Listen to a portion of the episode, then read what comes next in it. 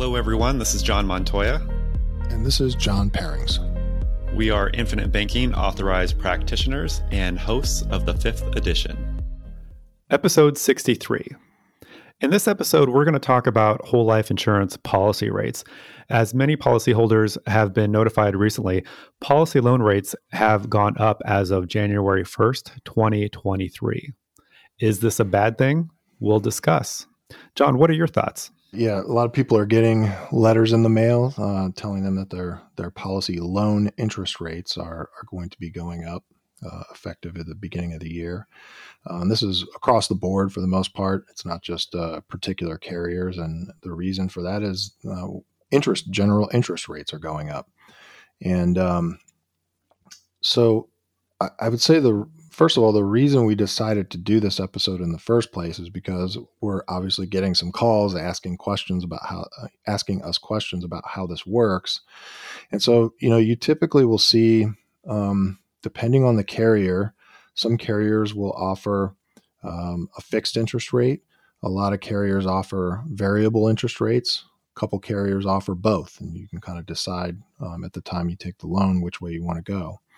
Um, so for mostly for those variable rate holders, the the rates are are going up, and some carriers handle these increases differently. So there are carriers that just raise rates anytime they want, and then there are others that will only do it annually.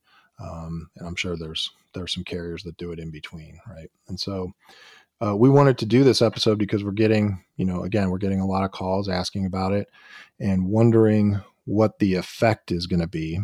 Um, on what they're doing with infinite banking. And obviously, the first effect is that you're going to pay higher interest on policy loans. Duh. Um, but that's not necessarily a bad thing compared to what's going on out in the in the general interest rate environment. And so if we look at the prevailing interest rate environment, well actually if I can, let me go back and talk about how interest rates have been looking for the past, I don't know, call it 10, 15 years.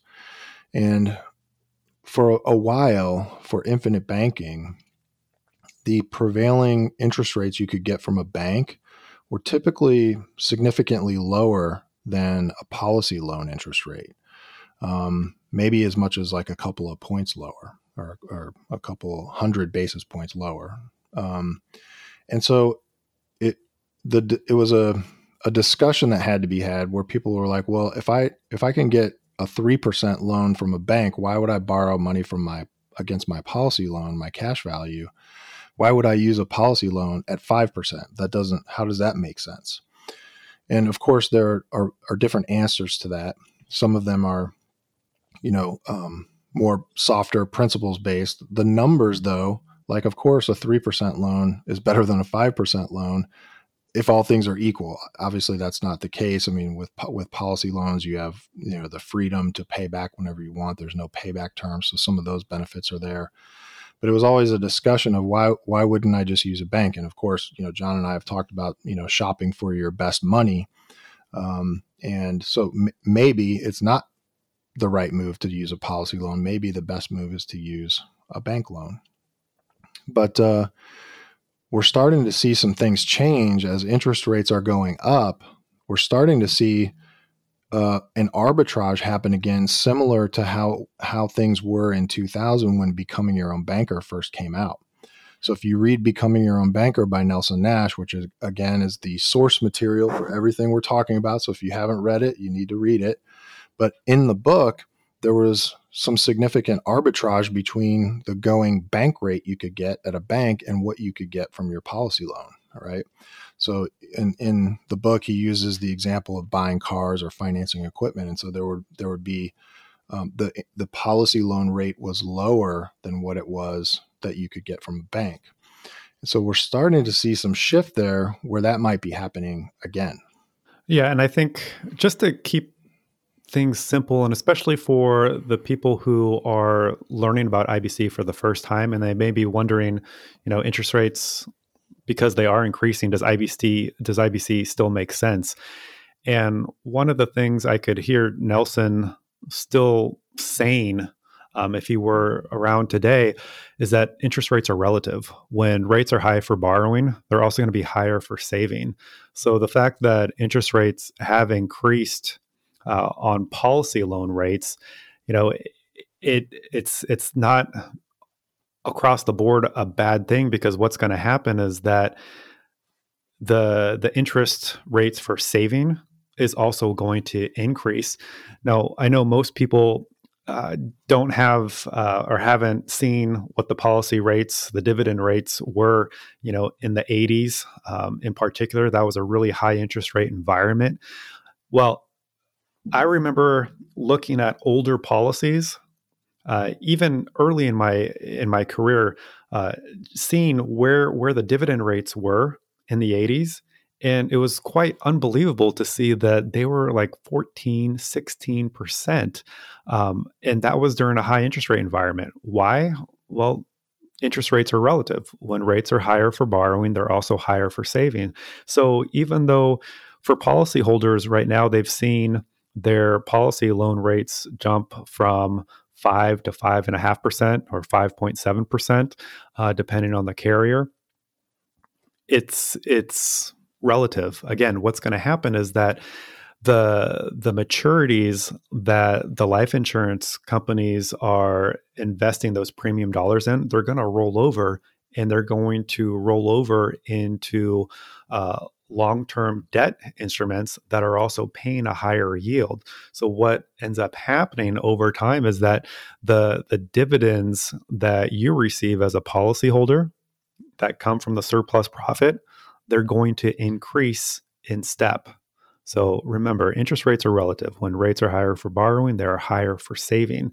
So the dividend scale will start to increase in the future you're gonna you're gonna start to see that if you have your whole life policy. So it's it's not a bad thing. Um, it doesn't it doesn't mean that ibc doesn't work because at the end of the day what is ibc about? It's about controlling your banking function. And where is the best place where you can control that function? John and I were talking at pre-show about you know VULs, uh, um, and we've talked about using line of credits um, as a potential place where you can practice IBC. We, have talked about that in previous episodes. You know, it, it's it's not that you can only do IBC for whole life policies, and, and that's what whole life is meant for. Uh, not not at all. You can actually practice the banking function with other financial products, but the the real question to ask is what makes whole life superior to practice IBC. And what makes it superior is the fact that you have this fixed component of mortality cost, the, the level premium guaranteed for life. You have the transfer of risk that is transferred uh, from you to the insurance company, these mutual based companies that are guaranteeing that every single year a cash value is going to increase in value. So you never have to worry about a margin call or you never have to worry about your underlying asset going down in value or going backwards. Uh, th- these are the reasons why we recommend only whole life for IBC. If you're going to practice IBC, it's got to be a whole life policy. So interest rates going up, okay, it, it doesn't change anything because, you know, to your point, John, uh, you know, shopping for the money, we all have to do that. And if you give yourself more options when you go to shop for the money, you're going to be better off as a consumer than the person who only has one option, and that's the cons- you know the, the, the traditional bank who gets to set the terms, the payment terms, and they're going to you know say the interest rate is this, and you got to live with those terms come hell or high water. And here's a secondary option that you can have fully under your control because you are the policy owner, right? The insurance company is going to put you first above everybody else. So if you need access to a loan, you got guaranteed access. If you need to change your payment structure to repay a loan instead of, you know, 3 years, you got to stretch it to a fourth year or a fifth year. It's completely up to you. You you own you know you you own this policy you control your cash flow and interest rates again they're just relative So true. And, you know, just getting back to the control and, um, you know, IBC is about, again, controlling the banking function. But what does that mean? That means you're giving yourself options to take advantage of opportunities that come your way rather than react to them. So, one of the big problems with typical financial planning is everyone's kind of locked into a certain trajectory. They have very few options. Once the market starts doing whatever the market's going to do, um, they're in reaction mode. And so, um, I'm not, again, we're, we're not bashing, you know, having some money in the market or anything like that, if that's what you want to do. But what we're doing is we're creating options for ourselves to do whatever is best for us at the time um, based on what's happening and um, you know the the idea that well john said something else and, it, and, and it's not about the rate just like whole life insurance is not about the rate of return right it's about um, controlling the banking function and giving yourself the ability to um, do all the things that the banks are going to do for you, but under your um, terms. So um, we have a reminder in here that taking policy loans, you know, does not. It's not the policy loan itself that helps your policy grow faster, right? It's it's the it's the it's paying a premium you know so i was kind of thinking of this longer way to explain it paying a premium is what makes your policy grow it's not it's not taking loans. And um, if if we start to think that way and we start to go back to a savings mindset, you know, these low interest rates were great for people borrowing money, but they're horrible for savers. You know, all the savers out there have been getting crushed over the last decade with these insanely low interest rates. And so we're we're kind of steering things back to and so I'm actually kind of happy interest rates are going up because for most people this is going to be a huge boon to most people who are who who need to save. That's the number one thing. Your another way to think of this is your income your ability to earn an income is your greatest asset. And if you can save more of that and you're incentivized to do so i think it's a great thing because as john said interest rates are relative so whatever the interest rates are out there to borrow money we know um, we're going to be more efficient savers at the same time. And the more we save, the more opportunity can come our way. Because what does it say in the book? Uh, he who has the golden rule, he, he who has the gold makes the rules. So if we can be more efficient savers using whole life insurance, which is a, just a strategic place to store cash, um, how much more effective can we be out there, regardless of what the going rate of interest on a loan is? Yeah, well said. Well said. Um, and I like that we did put that reminder in in our notes to discuss about uh, you know taking loans does not magically uh, help your policies grow faster. I, um, it's definitely a, a, misconception for a lot of new people coming into IBC, uh, but you just got to remember, or at least try to understand, that you have to separate the premium paying process from the the loans that you take and repaying those loans. Um, you have to have cash flow for both, right? And one of my rules of thumb when taking a policy loan is if I can't pay it back, I shouldn't take the loan. And this works in real life too because you know if you if you go to the bank asking for a loan and you can't pay it back, well they're going to ask you to document your income, your assets, your FICO scores.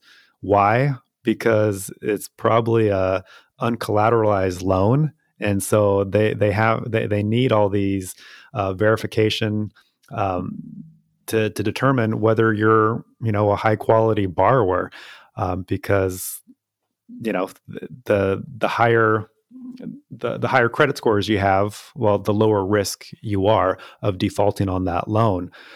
Well when, when you take a, a loan from your policy there, there's none of that verification. You know, they, the insurance company is not going to ask you for your income, your assets. They already did all that um, through the application. Um, there's no FICO score that they're going to check. Uh, the reason being, your cash value is the collateral for the loan. And should you happen to pass with the loan outstanding, well, guess what? The death benefit is going to pay off that loan, and the difference is going to transfer to your beneficiaries tax free. So it's completely self completing. But you just have to keep in mind, you know, that loan that you take from the policy, you, you need to be honest with yourself. You need to be an honest banker. One of the other tenets that we we hit on a lot in this podcast is, you know, Nelson w- would always encourage i mean not not even encourage i mean you would demand it of you. I mean it's it's it's one of the uh, four things you know um, when it comes to ibc and I, I, was actually thinking about this earlier this week kind of testing myself you know what, what are the the four requirements for ibc one think long term. Two don't be afraid to capitalize. Three be an honest banker right? My point here. And then four start eliminating traditional banks from your life. Well, you can do that when you get started with IBC because it gives you that secondary option. Now, now you can shop for the money. And if you take a policy loan, be an honest banker, right? So uh, it was kind of a, a good exercise this week to quiz myself. What, what are the four things again about IBC? You know, what are the four requirements? Oh yeah, there you go. Yeah, it's such it's such sage advice, and you know, to to your point about you know, making sure you can pay the loan back. You know, a lot of people jump into IBC, and unfortunately, you know, you all these TikTok videos and everything of people, you know, kind of misapplying the whole IBC principle and just talking about getting rich on whole life insurance and all this stuff. It's it's it's really unfortunate because you know I'll talk to people, especially younger people who are you know more on that platform, and kind of get sucked into that idea and they they're like how soon can i take a loan? And because they're they're missing the whole point of uh, the fact that it's not the loan that is making this powerful it's a feature that we can use to make what we're doing more efficient. Um, but it, it it's not about borrowing instantly like there, it's a real loan you know what i mean? So uh, like uh, it, it's not free money out there. And so what when you said make sure you can pay the loan back, I was kind of it, it sort of triggered in my head like we're what we're doing with with infinite banking. What's the book called? It's becoming your own banker.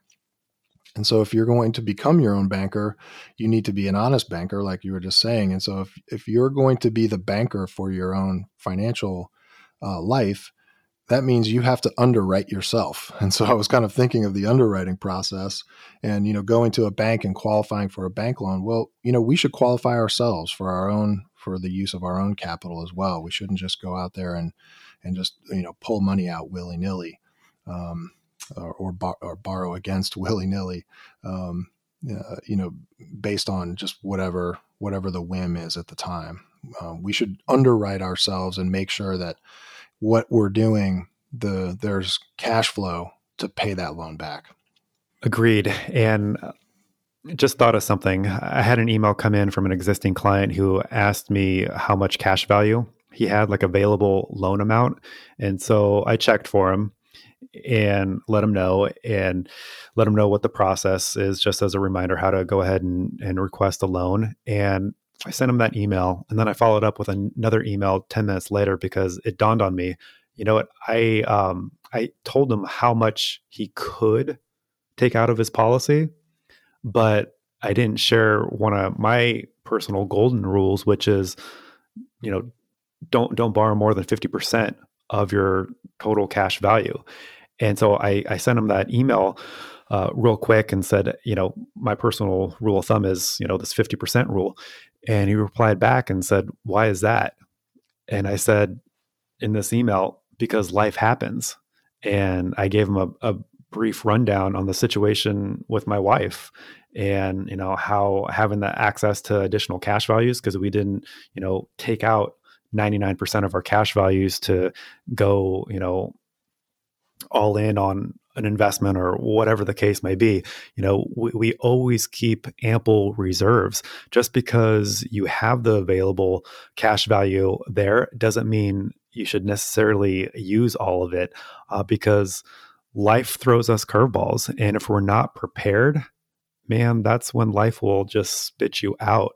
And so just a reminder for everyone um, just because you have the cash value doesn't mean that you should utilize all of it. I mean, if you absolutely absolutely have to, and it's a it's a life event, of course.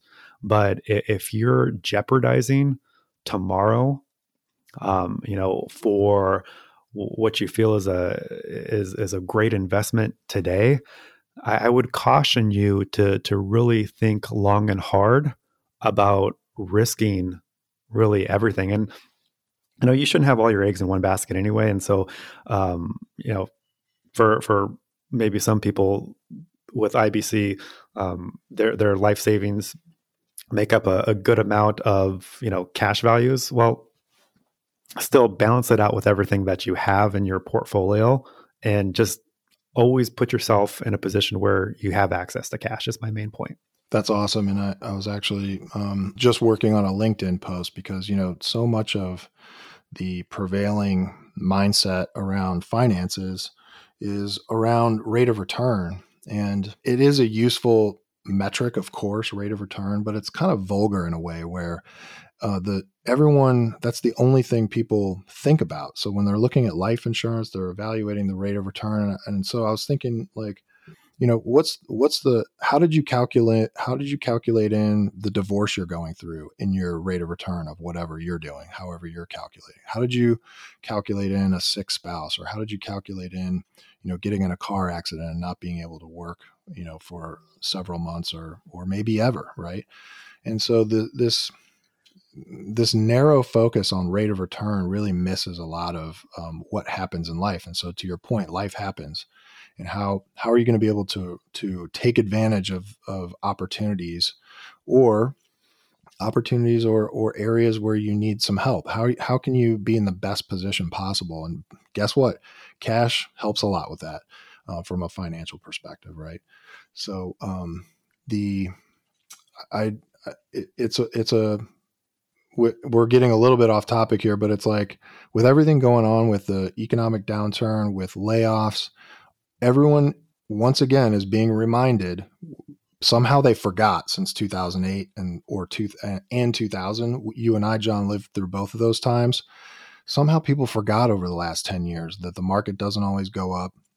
It may not be the world's world's worst idea to have a bunch of cash sitting around so you can get by if, if something happens to your job and um, you know it, and it's unfortunate that that people you know, I've had so many conversations with people over the years, over the last five years especially, where there's just been this disdain for holding on to cash because you're not earning any money on it. And um, meanwhile, co- you know, 2020 happens, COVID happens, layoffs are happening, and now I think people are maybe remembering why it's a good idea to hold on to some cash. And so, you know, another way to talk about what John's talking about. So he has that golden rule of never borrowing more than half.